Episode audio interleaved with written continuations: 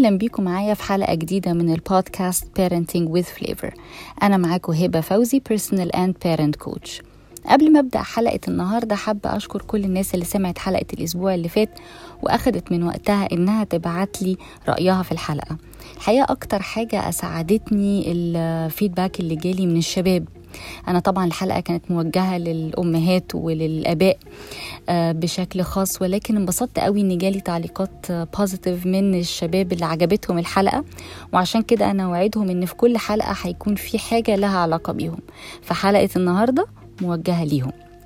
حلقة النهاردة مش بس الأمهات والآباء لأ للمدرسين والمدرسات لمدربين الرياضيين وللشباب كمان. تعالوا نشوف حلقة النهاردة هنتكلم فيها عن إيه؟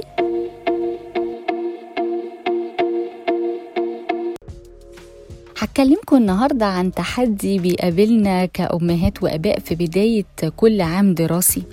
ولكن السنة دي كمان زايد شوية بعد فترة الغلق اللي كنا فيها. ف عند رجوع الولاد للمدارس عندنا دايما مشكلة الولاد ما عندهمش حماس. طبعا أنا مش بعمم في ولاد كتير حابين يرجعوا للمدرسة ومتحمسين وحابين يقابلوا أصحابهم ويرجعوا يشوفوا مدرسينهم ويروحوا فصولهم ولكن في حالات كتير الأهل بيشتكوا من إن الولاد ما عندهمش حماس. أو الشباب بيشتكي إن هو مع بداية العام الدراسي مع دخول الجامعة فاقد شوية لحماسه خصوصا في حالة عدم الاستقرار. سواء بندرس hybrid أو بندرس اونلاين ففي شوية فقدان للحماس. فحلقة النهارده بتتكلم عن التحفيز أو ال motivation. هستأذنكم تسمحوا لي إن وأنا بتكلم في الحلقة هستعمل بعض المصطلحات بالإنجلش. ليه؟ علشان أنا عارفة في ناس كتير تحب إن بعد الحلقة أو ما تسمع أي معلومة تدور هي بنفسها على تفاصيل أكتر تستفيد بيها. فبالتالي أنا بسهل عليكم ده إن أنا بقول المصطلح العلمي اللي هنبقى بنتكلم فيه في الحلقة علشان اللي حابب يقرأ أكتر أو يستفسر أكتر عن الموضوع ده فيقدر يلاقي المعلومة بسهولة. وبالذات الشباب أنا عارفة إن هم ما بيحبوش ياخدوا معلومة كده وخلاص لا يحبوا يدوروا ويبحثوا. فبالتالي النهارده حلقتنا هتكون عن الموتيفيشن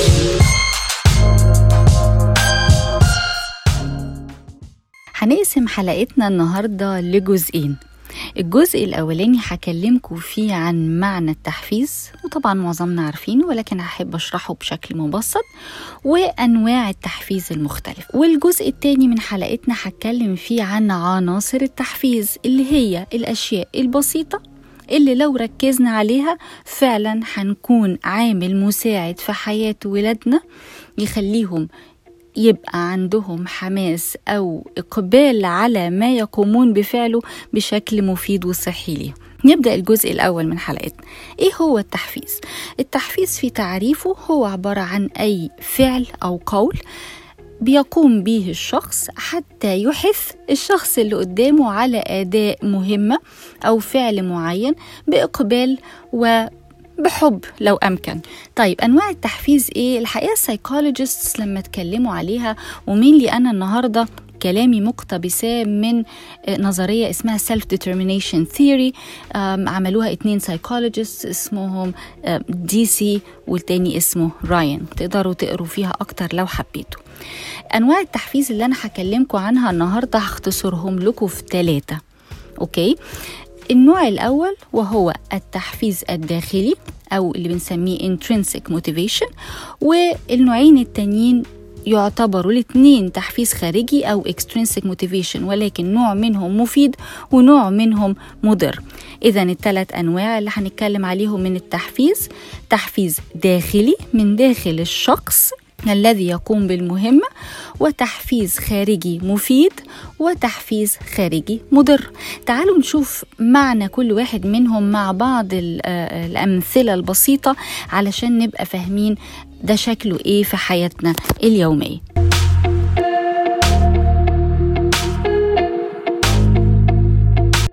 النوع الأول من الحوافز هو الحافز الداخلي وهو أن يكون بداخل الشخص محرك جواه بيقول له اعمل الحاجة دي لأنها بتبسطك. ده بنسميه the intrinsic motive أو intrinsic motivation. بنشوفه فين؟ بنشوفه في طفل صغير بيلعب بليجوز ممكن يقعد ساعة يركب في الليجو بتاعته وهو مستمتع بيها جدا. وما عندوش أي مانع بعد ما الساعة تعدي يفك الليجوز ويرجع يركبها تاني. بنشوفه في شباب بيمارسوا نشاط أو هواية لأن هم حاسين إن هم كويسين فيها وبيحبوها. مش مستنيين تحقيق بطولة أو آآ آآ مكافأة من حد أو إرضاء لحد أو خوفا من غضب أم أو أب لو ما مارسوهاش. بنشوف شباب بيعزف جيتار بيرسم كل الحاجات الرائعة دي. كل دي تعتبر محرك داخلي هو اللي بيخليهم يعملوا النشاط ده. ده كده. الانترنسك موتيف طبعا شيء رائع جدا إن ولادنا يكون عندهم حاجات في حياتهم بيعملوها بهذا الشكل وبهذا الحماس. اسالوا ولادكم إيه اللي في حياتهم بيعملوه؟ لمجرد إن هم فعلا مستمتعين بيه وحاسين بذاتهم وهم بيمارسوه. تعالوا نشوف مع بعض الحوافز الأخرى وهي الحوافز الخارجية بنوعينها المفيد والغير مفيد.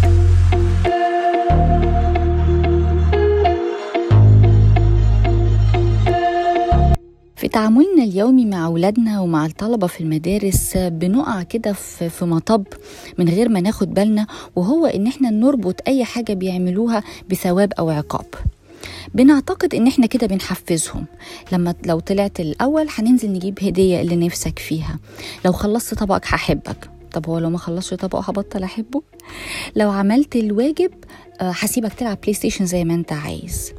اللي هيجيبوا ال full mark هنحطهم على لوحة الشرف. طب هو اللي مش هيجيبوا ال full mark وعملوا اللي عليهم تماما دول وضعهم إيه؟ هنا للأسف غصب عننا من غير ما نقصد خلقنا ارتباط شرطي ما بين المهمة أو الشيء اللي المفروض يكون الإنسان بيعمله عن قناعة يعني إنه مقتنع إنها شيء مهم لحياته ربطت ارتباط شرطي بينها وبين النتيجة اللي هيوصل لها. فيخلق عند الطفل دايما شخصية عايزة حاجة معينة. طب هتعملي لي إيه لو كسبت البطولة؟ آه لي إيه لو اتمرنت النهارده كويس؟ وهكذا. طبعا ده شكل إحنا عايزين نتجنبه جدا في حياة ولادنا لأنه مش هو ده الصحي مش هو ده اللي نفسنا نشوفه. إحنا عايزين نشوف شخصية مسؤولة معتمدة على نفسها فاهمة ال ال ال الأهمية كل حاجة بتعملها في حياتها شكلها عامل إزاي. هل ده معناه إن أنا أبطل أكافئ ولادي؟ هل ده معناه إن أنا أبطل أحفزهم أو أشجعهم؟ لا طبعا ولكن كل شيء بالمعقول كويس. بمعنى إن أنا بلاش أربط النتيجة أو الحاجة اللي في بالي إن أنا أعملها لو حسيت إن هو عمل اللي عليه من قبل ما يعمل اللي عليه. ممكن جدا بنتي بعد ما تخلص البطولة آه وتطلع فعلا في مركز متقدم أو أحس إنها عملت اللي عليها فعلا في البطولة أو لا أنا عايزة أكافئك. انت فعلا النهارده أثبتي إن انت قد المسؤولية واخدها ونخرج أو اخدها وأجيب لها حاجة كان نفسها فيها. فبالتالي ما تخلقش عندها الارتباط قبل ما تدخل البطولة ولكن دي حاجة حفزتها بعدها حتى لو كانت زي ما بنقول ما عملتش المركز الأول أو ما حققتش الإنجاز بالكامل. ده كده ال ال الشكل الصحي للمكافآت. طيب هل كل ما هو نتيجة خارجية أو حافز خارجي يعتبر مضر؟ لا طبعا. النظرية اللي بنتكلم عليها قالت إن بعض الحوافز الخارجية تعتبر مفيدة وصحية. تعالوا نشوف مع بعض شكلها بيكون عامل إزاي. نتكلم على الحافز الخارجي المفيد. هو إن لما يكون الشخص حاطط قدامه لنفسه حافز خارجي بيخلق عنده قناعة بالفعل اللي هو بيقوم بيه حتى لو هو مش حابه قوي. يعني إيه؟ يعني مثلا لو قلنا مثال لشاب 14 16 سنة مراهق بيلعب رياضة هو مختارها وهو بيحبها الرياضة دي محتاجة منه طبعا إن جسمه يكون فت وإنه يكون بياكل أكل مفيد. فمقرر إن هو يوميا هياكل سلطة وفاكهة مع إنه مش بيحبهم. فهنا الحاجة اللي هو بيعملها هو مش حاببها قوي اللي هي أكل السلطة والفاكهة ولكن هو مقتنع بنتيجتها. فالحافز الخارجي اللي عينه عليه هو نجاحه في رياضته اللي هو اختارها صحته اللي هو عايزها تكون كويسة. فده طبعا حافز خارجي رائع جدا إنه يخليه يعمل عمل كويس وهو الأكل الصحي. مثال تاني شباب جميلة جدا أعمارها ما بين برضو 14 16 20 وهم عارفين نفسهم ولو هم بيسمعوني دلوقتي الشباب دي بت بتقوم بأعمال خيرية تطوعية تماما. بينزلوا آه، الصعيد وأماكن بعيدة عند ناس غلابة قوي قوي. بيعملوا بيبنوا بإيديهم بيوت للناس دي. بيعملوا حملات تبرعات ويجمعوا فلوس ويروحوا يشتروا حاجات ويشتغلوا في رمضان في الصيف في حر في برد. هم مش مستنيين مقابل مادي ولكن النتيجة اللي هم شايفينها في الآخر وهي القيمة اللي بيضيفوها لحياة الناس دي في توافق بينها وبين حاجة جواهم وهي آه، آه، العمل هي اللي بتهون عليهم طبعا العمل المرهق اللي هم بيقوموا بيه. فده طبعا برضو حافز خارجي رائع جدا. من ضمن الحوافز الخارجية برضو المفيدة اللي أنا عارفة أن الأمهات دايما عايزين نتكلم على الدراسة والمذاكرة. آه، آه، لما طالب يقرر أنه هو يوميا عايز يخلص مذاكرته وواجباته وكل اللي عليه على أكمل وجه عشان ينزل يروح التمرين اللي هو بيحبه اختار رياضة معينة بيحبها فهو اللي عايز يروح التمرين. فبالتالي عارف داخليا إن أنا هخلص كل اللي ورايا بشكل كويس عشان أنزل. ده طبعا برضو حافز خارجي رائع لأنه رايح لحاجة مفيدة فبيقوم بالمهمة اللي عليه بإحساس بالمسؤولية. دي كده ثلاث أنواع الحوافز آه، ما بين داخلية وما بين خارجية مفيدة وخارجية غير مفيدة. طيب نروح دلوقتي للجزء الثاني من حلقتنا وركزوا معايا وتعالوا نشوف هنتكلم في إيه.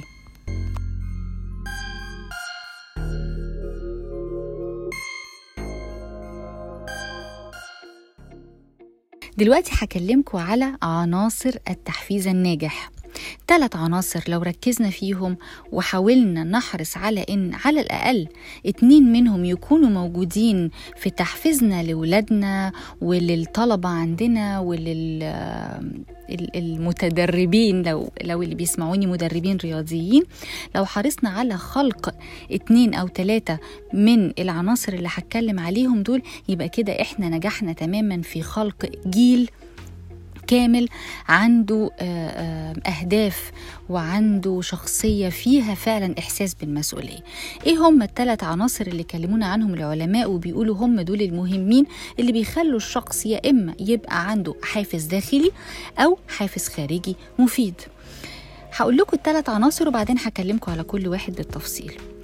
العنصر الأول هو عنصر الإحساس بالكفاءة وهو ما نطلق عليه competence. I can do it. إحساس إن أنا أستطيع. العنصر الثاني هو عنصر الأوتونومي أو الإدارة الذاتية أو بنسميه بمنتهى البساطة الاختيار وهو إن الشخص يحس إن عنده اختيارات. العنصر الثالث هو العلاقة والترابط. بين الشخص وبين المهمة اللي بيقوم بيها أو بين الشخص وبين المحيط اللي بيقوم بالمهمة من خلاله. طيب تعالوا نشوف أمثلة لكل واحدة من التلاتة بسرعة علشان ما بقاش بطول عليكم لأن دول مهمين قوي لنا كأهل والشباب عايزاكم تركزوا معايا قوي إزاي تخلقوا لنفسكم العناصر دي وانتوا بتعملوا أي حاجة في حياتكم وانتوا بتذاكروا وانتوا بتشتغلوا. آه فكروا إزاي تخلقوا لنفسكم كل عنصر من الثلاثه دول. العنصر الأول وهو عنصر الكفاءة أو I can do it. لما بحسس ولادي إن أنا عندي ثقة في قدراتهم والثقة دي خلي بالكم لازم تكون فعلا من جواي. إن أنا واثقة في قدراته واثقة إنه يستطيع أن يقوم بالعمل بشكل جيد. الثقة هنا على فكرة أو موضوع الكفاءة الثقة في الكفاءة مش الثقة في إنه يجيب النمرة النهائية أو الثقة في إن هو يطلع الأول في البطولة أو الثقة في إن هي تتقن عزف البيانو وتبقى العازفة الأولى في فرقتها. لا الثقة في إن هم يعرفوا يعملوا اللي عليهم. فمش شرط إن تكون النتيجة هي آه، آه، التوب ولكن مجرد اني بوري له إن عندي ثقة في إنه بيعمل اللي عليه واثقة فيه ايا كانت النتائج ده بيخلق عنده حافز وبيخلق عنده أريحية وحماس وهو بيشتغل في أي حاجة سواء في مذاكرة سواء في رياضة. طيب العنصر التاني اللي هو إيه؟ عنصر الاختيار. كلما شعر الإنسان بأنه عنده اختيارات كلما زاد حماسه وشعوره بالمسؤولية. شيء طبيعي. حدي مثالين مثال من بيوتنا ومثال من فصولنا للمدرسين. المثال من بيوتنا لحظة دخول الولاد يوميا من المدرسة. دي لحظة في بيوت كتير بيبقى فيها شوية صراعات. ادخل غير هدومك خد دش تعالى اتغدى اقعد حل الواجب. مفيش ساعة ساعتين بسرعة يلا عشان هنروح التمرين وهكذا. الفقرة دي بتبقى مليانة ضغوط والطفل بيبقى جاي اوريدي من المدرسة بعد يوم طويل وفي طلبات كتير ومن الحصة دي للحصة دي. فبيبقى فعلا محتاج شوية أريحية. فكروا كده لو الفقرة دي حطينا فيها بعض الاختيارات وهم داخلين آه أنت شكلك مرهق تحب تقعد ترتاح شوية على الكنبة ما تعملش أي حاجة وبعدين تتغدى ولا تحب تتغدى الأول؟ طب تحب تاخد الدش الأول ولا تتغدى الأول؟ طيب آه وأنت بتذاكر هتحب تبدأ بإيه؟ هتحب تبدأ بواجب الماث ولا واجب العربي؟ شوف أنت عايز تبدأ بإيه. كلما حس الطفل إن هو هيختار هيحس فعلا بالمسؤولية. إيه ده؟ ده أنا مسؤول عن قراري. هاخد قرار ولازم هبقى قده. مش لازم على فكرة الماث يتحل الأول وبعديه العربي. هو لو هو بيحب الماث ممكن يبدأ بمادة مش مفضلة قوي عنده علشان هو لسه جاي fresh فيعملها وبعد كده هي زي بنقول يحلي بال math أو يحل ال math في الآخر اللي هو بيحبه أو العكس. فنديهم اختيارات ده هيعلي عندهم إحساسهم بالمسؤولية. طب لو اتكلمنا على مثال من فصولنا أصدقائي وصديقاتي المدرسين لما نيجي نطلب من الولاد مشروع معين في project مطلوب منكم إنكم تنفذوه عن الموضوع الفلاني عن ال cells عن ايا كان الموضوع اللي عايزين ولادنا أو الطلبة عندنا يتكلموا فيه. حابين تعملوا ده إزاي؟ حابين تعملوه على لوحة؟ حابين تعملوه presentation حابين تمثلوه؟ حابين تعملوا بشكله إيه؟ أديهم الاختيار. كل ما طالب هيختار هو هيعمل المشروع إزاي هبتدي أطلع من جواهم طاقات وهشوف إبداعات ما كناش متخيلينها. ادوا ولادكم اختيارات. ادوا الطلبة اختيارات وما تخافوش. أنا عارفة إن إحنا بنخاف شوية من حتة الاختيارات دي. ادوهم الاختيار خليهم يتعلموا. هو ده فعلا اللي هيديهم الحافز والإحساس بالمسؤولية. طيب تعالوا نشوف ثالث عنصر وآخر عنصر معانا النهارده وهو عنصر العلاقة والترابط.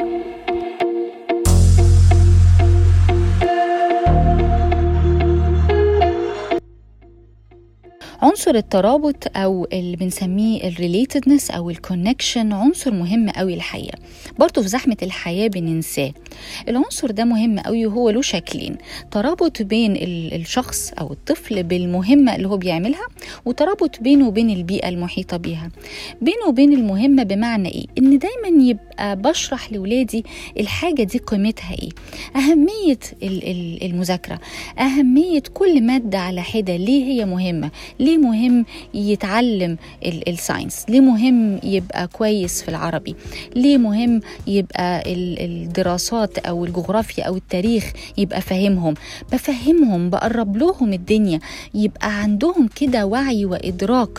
الوعي والإدراك ده هيخلق عندهم فعلا الحافز إن عنده قناعة بيعمل ده ليه؟ بفهمهم إحنا ليه بنوقف لعب PlayStation ليه ما بنلعبش online gaming ليه بنقلل وبنقنن ال social media يبقى عنده الفهم. كلما زاد فهم ولادنا كلما فعلا اطمأنينا عليهم وبقوا بيعملوا الحاجة عن قناعة. في وسط اللي حواليهم ناس كتير ما بتعملش الصح هم اللي بيعملوه عشان عن قناعة. دي حتة الترابط بينهم وبين المهمة. الحاجة التانية الترابط بينهم وبين البيئة. دي بيوت كتير طبعا موجودة. هي حتة الكونكشن بيني وبين ولادي. دي بقى أخص بيها بصراحة المدربين والمدرسين. خلوا الطلبة يحبوا حصتكم. صاحبوهم قربوا منهم. انزلوا أنتوا لعقلهم ما تحاولوش تشدوهم لفوق.